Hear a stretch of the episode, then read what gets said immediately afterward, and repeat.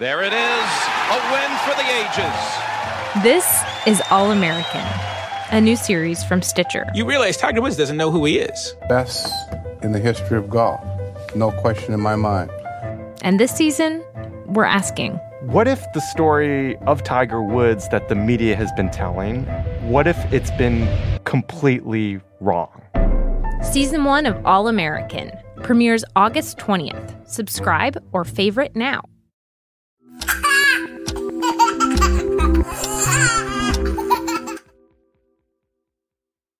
Sometimes your most formative memories can happen at the grocery store.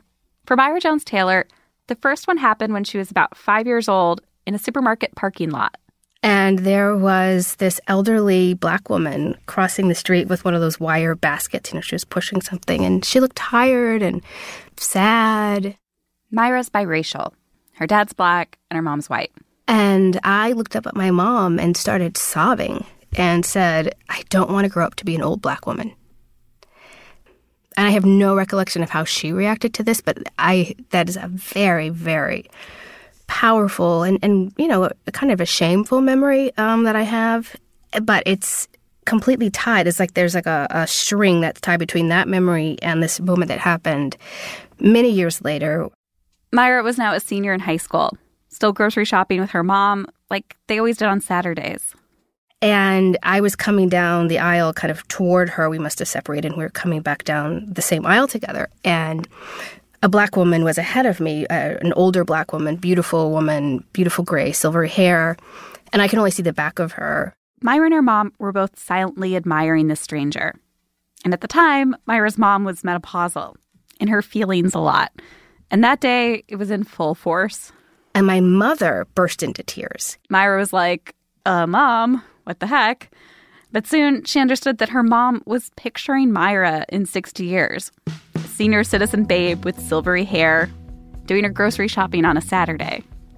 And she said, I'll never see you as an older woman. I'll never see how beautiful you're going to be when you grow up. My mother knew long before I did that I would grow up to be a beautiful black woman. This is The Longest Shortest Time. I'm Andrea Silenzi. Myra Jones Taylor is now in her 40s, a beautiful black woman who lives in DC. And just like how her white mom helped Myra to navigate her identity as a biracial kid while they strolled between the cereal aisle and frozen foods, when Myra married a white guy, she was prepared to do the same for her own biracial kids, telling them about beautiful black women like Diana Ross and Ruby Dee while they bagged produce and picked out yogurts.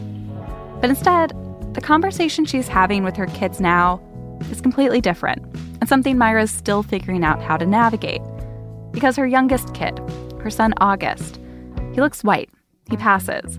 So even though she knows he'll someday be a beautiful black man, she also knows that none of the strangers in the supermarket are going to see him that way.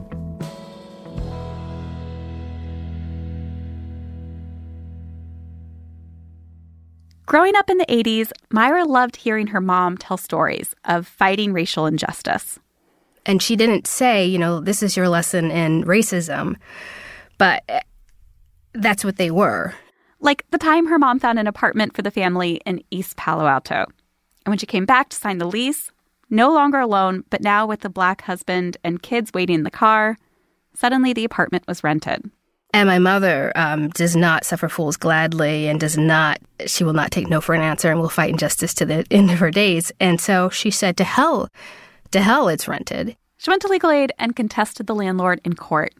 She won, and he was ordered to spruce up the apartment, give them a couple months rent free. And then my favorite part in all this is that my mom then went back later on to become a tester. So she would be the white woman who would go out to rent an apartment and find that it was, you know, available and then there would be another black couple or a black person who would go out and do the same thing and be told the same apartment was not available.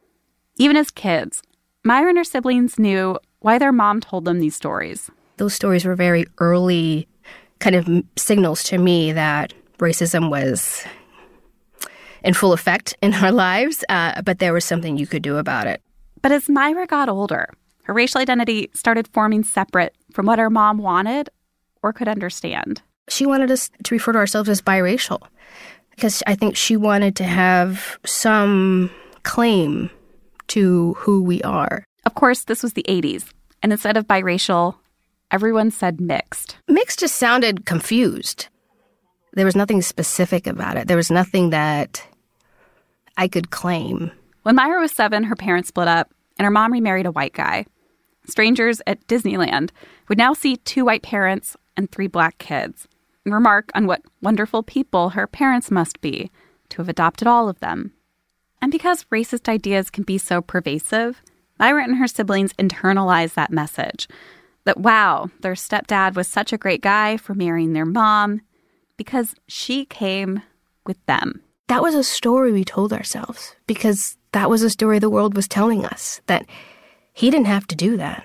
He must have really loved her because boy, he had to he had to raise three black children in the, bargain.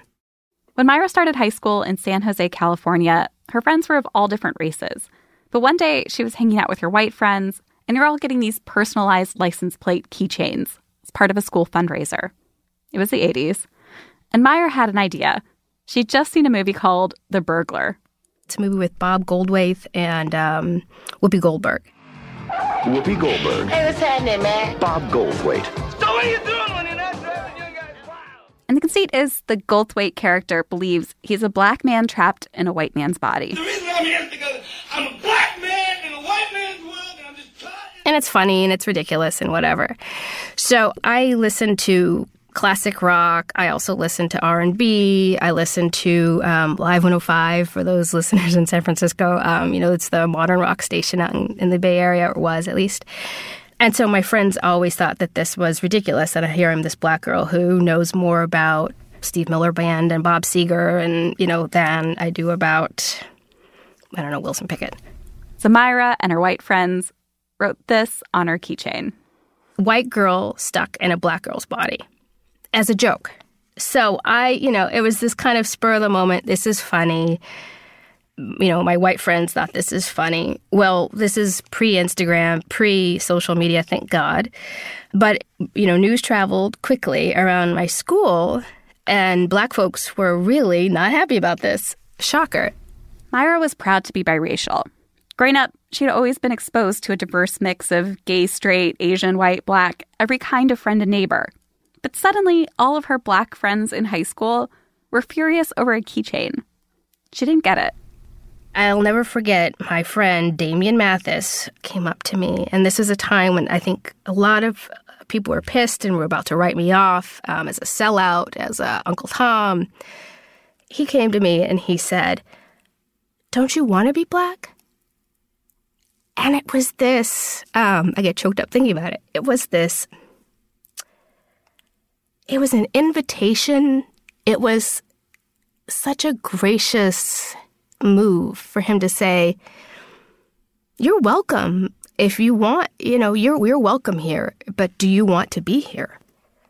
And I did. I realized in that moment that my white friends, while well intended, they didn't mean any harm by it. They would never welcome me as one of their own in the way that Damien had, and the way that I had this open ended uh, invitation to being part of a black community. Myra's racial identity from then on was constantly on her mind. She wrote her college admissions essay about being biracial and then headed to college at Northwestern. And blackness was very differently defined in Chicago than in California. There, black students, for the most part, went to black churches, joined black fraternities and sororities, but none of that was Myra. I was this big curly hair, kind of, you know, hippie child kind of kid showing up on campus, and there was just no, I just did not know where the hell I was going to fit in. That was the year she had a memorable conversation with her English professor, a novelist named Leon Forrest, who's black. And fair skin. I said, you know, Professor Forrest, if this is after having a class with him, I would like to create a biracial students club. And I would love for you to be the sponsor. And I will never forget Professor Forrest, brilliant, brilliant man, looked across the table at me and he said, So, how are you going to let people in? Are you going to bring a, a brown paper bag to your meetings? And I was floored. He was referring to the brown paper bag tests that some black fraternities and churches in the South created to let lighter skinned folks in and keep darker skinned folks out. He's like, I, I, I would never, ever be a part of that. This was another moment for Myra where she realized why would she separate herself with her biracial identity from black people who already wanted to embrace her? Myra stopped saying biracial, started saying black.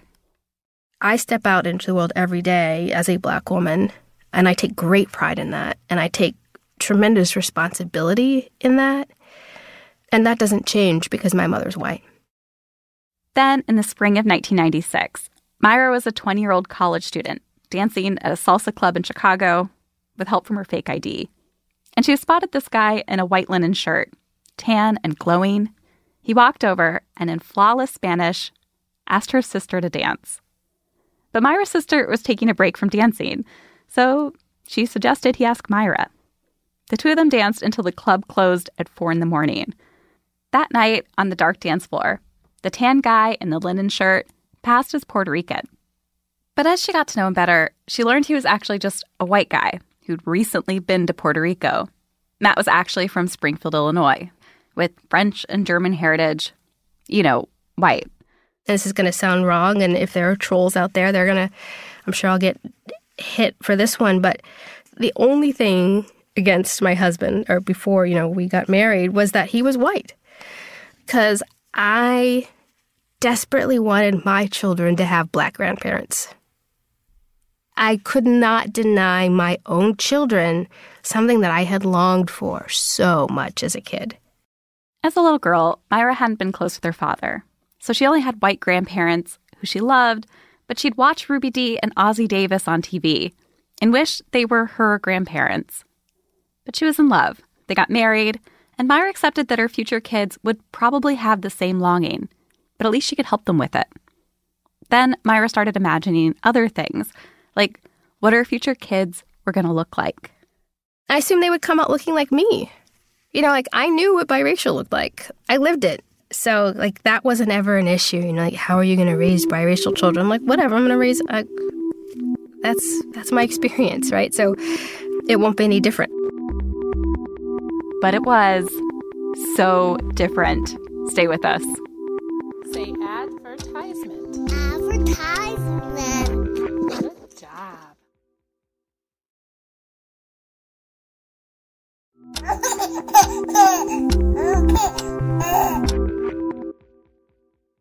Welcome back. So, growing up, Myra was always fascinated with stories of passing, when someone with a multiracial identity can pass for white. She used to read stories about these people in slave narratives when she was a kid. But back then, she was skeptical. This idea of passing, I just thought was was co- almost something that was created by white people because it, it I never trusted or never believed in this idea that I wouldn't be able to or other black folks wouldn't be able to recognize one of our own. Well, some people will tell you I don't see race. Myra's always been proud of how good she is at that. There's a certain hue to your skin when you're fair skinned, but you're black. Like there's a certain quality to it that you can pick up on hair texture, nose, just something that I have always been able to be like, oh, yep, that's, I, I see you. Um, you know, you're, you're, you're one of us. So when Myra first became a mom to her daughter Phoenix, even though her baby was fair skinned, Myra could still see her daughter's blackness. You could tell she has something up in her. There's something going, like she has some kind of, she's a child of color. You can tell. But then right away, like her own mom did all those years ago, Myra started worrying about how their skin tones were different and what that meant for her being able to claim Phoenix as her child. I remember thinking, oh my gosh, like people aren't going to think I'm her mother. They're uh, they're they're going to challenge my connection to this child because she's she's so fair. At the time, Myra had a mommy coworker, her best maternity leave buddy, who was also a black woman with a fair-skinned baby.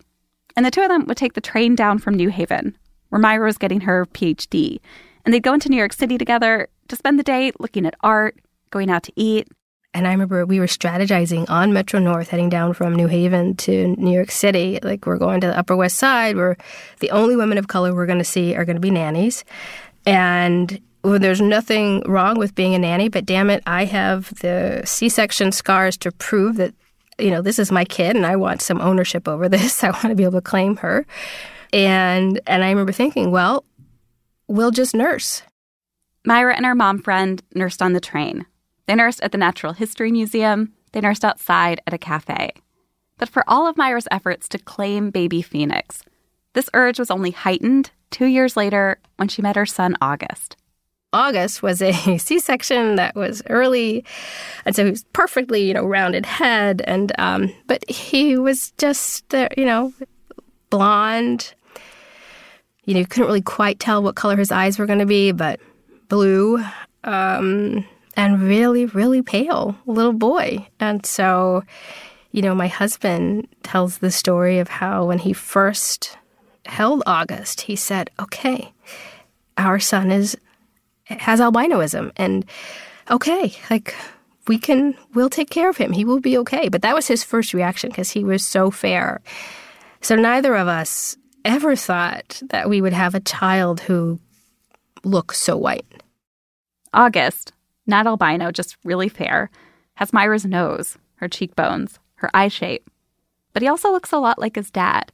You can hold photos up with them both as kids. And there they are, these matching tow headed babies.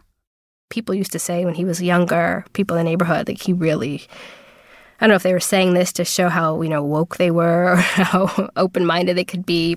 It was a point of pride to say how much they could see him in me. But Myra, who's always prided herself in her ability to see color, couldn't see it in her own son. I would never have an ICU moment with my son. I really wouldn't. So now, instead of raising biracial kids like Myra's mom was doing, Myra and her husband realized that they had two black kids one who looked biracial and another who passed for white. And passing was an experience neither of them really knew. Back then, they were raising their family in New Haven, which they loved because everyone there knew that their kids were theirs. It's like Cheers and Sesame Street and Mr. Rogers' Neighborhood all rolled up in one. There's this one neighborhood feeder school where all the Yale folks sent their kids. But Myra felt like there weren't enough African American students or kids from different socioeconomic backgrounds. I did not want them growing up thinking that every coffee table, you know, every everybody's home, they're in their in their home, they have a coffee table with a copy of the New Yorker, the New York Times, and the Nation. So they picked a more diverse school for their kids, where there were Section 8 kids, recent immigrant kids, and kids with no affiliation to Yale. She signed them up for swimming classes, but they didn't stick with it when she realized that everyone in the classes were white. And then she signed her kids up for a track club, one that was mostly black. I was so worried that my kids were going to grow up looking as they do and then growing up in this kind of socioeconomic bubble where they wouldn't know how to be with black people. That was a huge fear of mine. But despite her best efforts, Myra's kids sometimes struggled with their identity. And so they would come home all the time, well, you know, you're not raising us black. You're not raising us to be black. And I was like, what does that mean to you? Just like with teenage Myra, their sense of blackness hinged on acceptance from their black peers. As a biracial kid in the 80s, it had taken Myra a long time to believe that black folks held a place for her, to feel accepted. But for her kids, who had close bonds with black family and community, their interracial identity was clear. The thing they had to overcome was how everyone else saw them. We knew we, we couldn't be with them when they're walking the halls in the classroom, you know, of the school. I think it's as hard as it is for any parent it's not just about their racial identity. It's just are they going to be okay in their own skin? I think it's just complicated in that, for August in particular, that his own skin doesn't necessarily match his inner understanding of himself and his family. Which is why it was especially challenging for the kids two years ago when the family started packing up their life in New Haven to move to Washington, D.C. Phoenix was going to be a freshman in high school, and August was starting sixth grade. So we were packing up, you know, just in his room packing packing up children's books. I remember, and he said, "You know, mom, how are, they going to know who I am? How are my new peers going to know who I am?" And I, I'm thinking middle school, right? I'm like, well, no one knows who you are in middle school. Like that's just what that's just what happens in middle school, honey. You'll have to, you know, it's you're not going to be alone. Everybody's going to go through this experience. He said, no, no. How are they going to know that I'm black?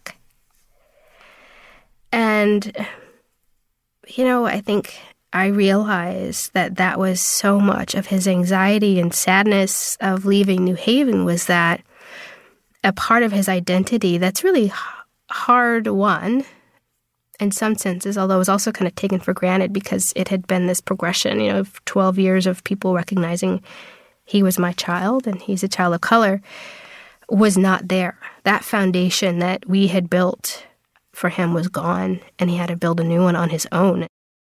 Back then, he had a favorite t shirt. It was his Black Lives Matter shirt, the one he'd asked his mom to get him for his birthday. And that boy wore it every day. Uh, he wore it all summer. I mean, he was always in that shirt. And then they moved. All of a sudden, he did not have that shirt on. And it was noticeable.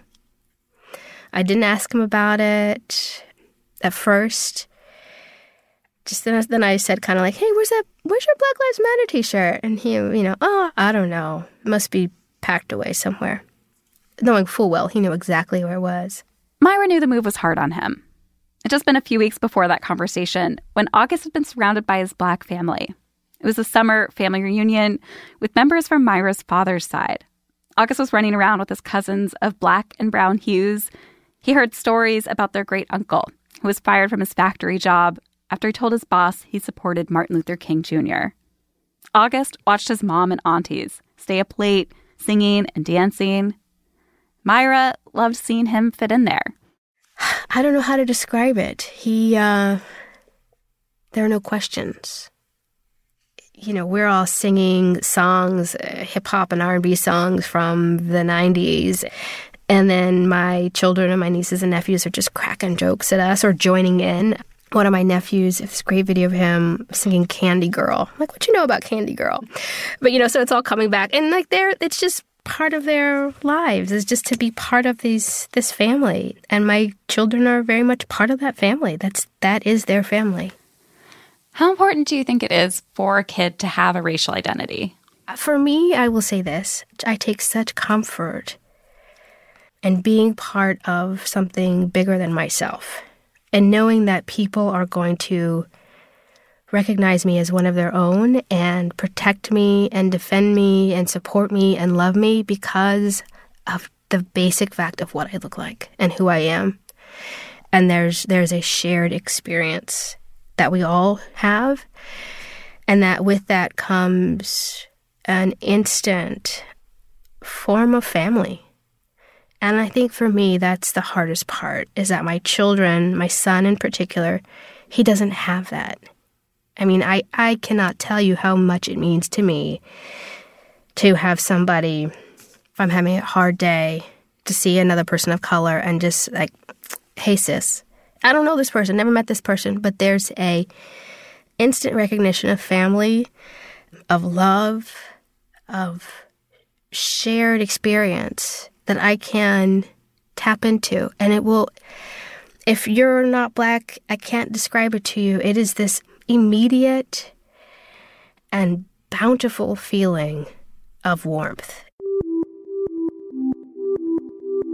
In a bit, Myra's going to find a way to get August to express what he's been going through. In a tiny way. Because remember, this is a teenager talking with his mom about feelings. Don't go away.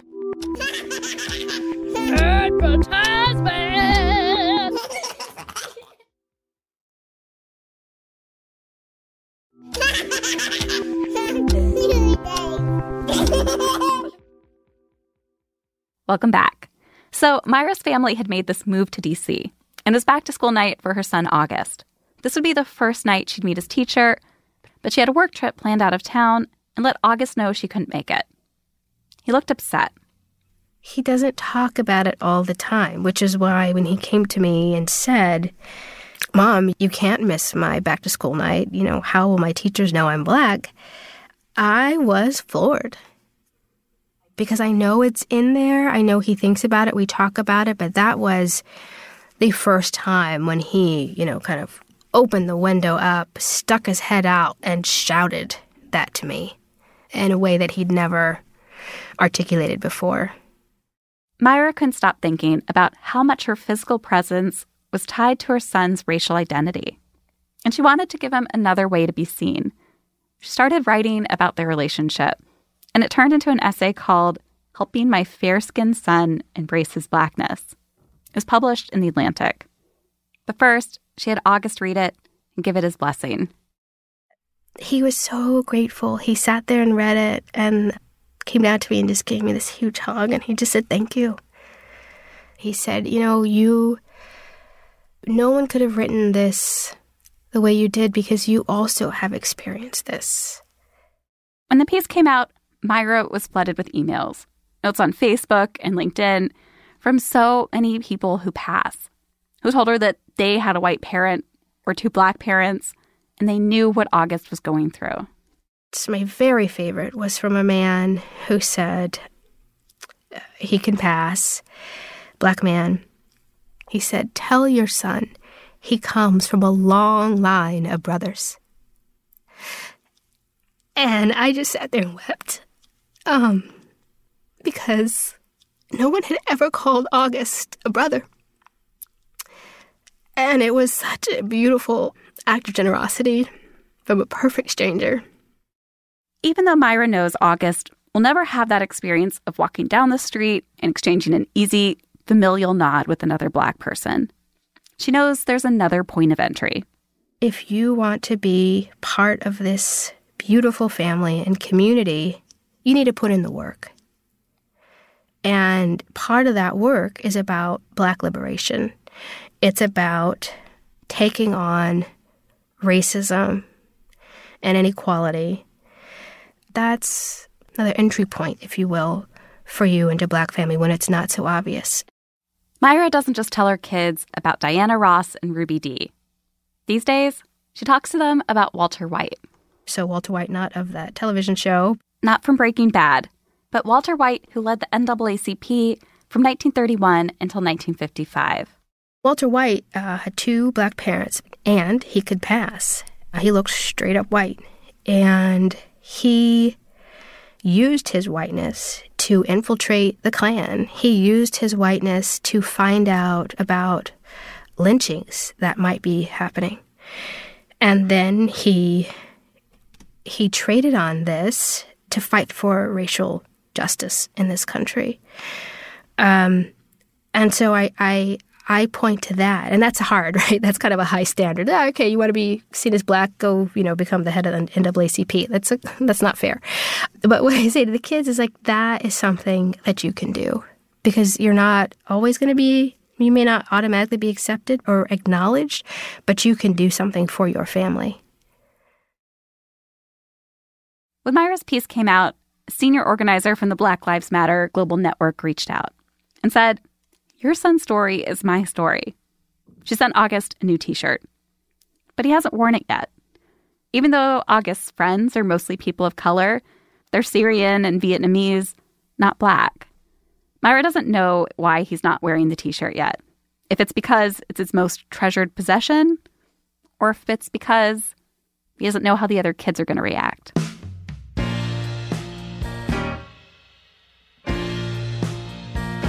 Myra Jones Taylor lives in Washington, D.C., and works for an organization there called Zero to Three. It's basically her job to advocate for the rights and safety of babies and toddlers. Nothing to do with this episode, just a cool organization to check out. We have a link to them on our website, longestshortesttime.com. This episode was produced by me, Andrea Silenzi, with Jackie Sajiko. Our editor is Amy Drozdowska. Our show's creator and executive producer is Hillary Frank. Our engineer is Brendan Burns. Our music is performed by hotmoms.gov. We get editorial support from Peter Clowney, Antonia Akatunde, Anne Marie Baldonado, Rika Murthy, and Julia Wang. Next time on The Longest Shortest Time.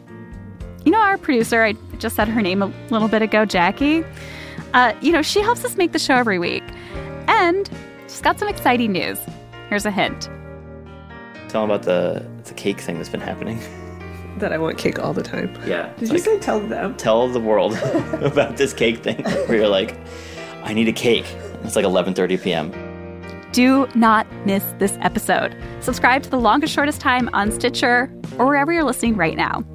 And as always, here at The Longest Shortest Time, we want to hear your stories. Right now, we'd love to hear about what surprised you when you were dealing with polycystic ovarian syndrome. Weird fertility hijinks, uh, what changed in your life or in your relationship, something we've never heard before. Tell us. Go to longestshortesttime.com, hit the participate tab, and submit your story.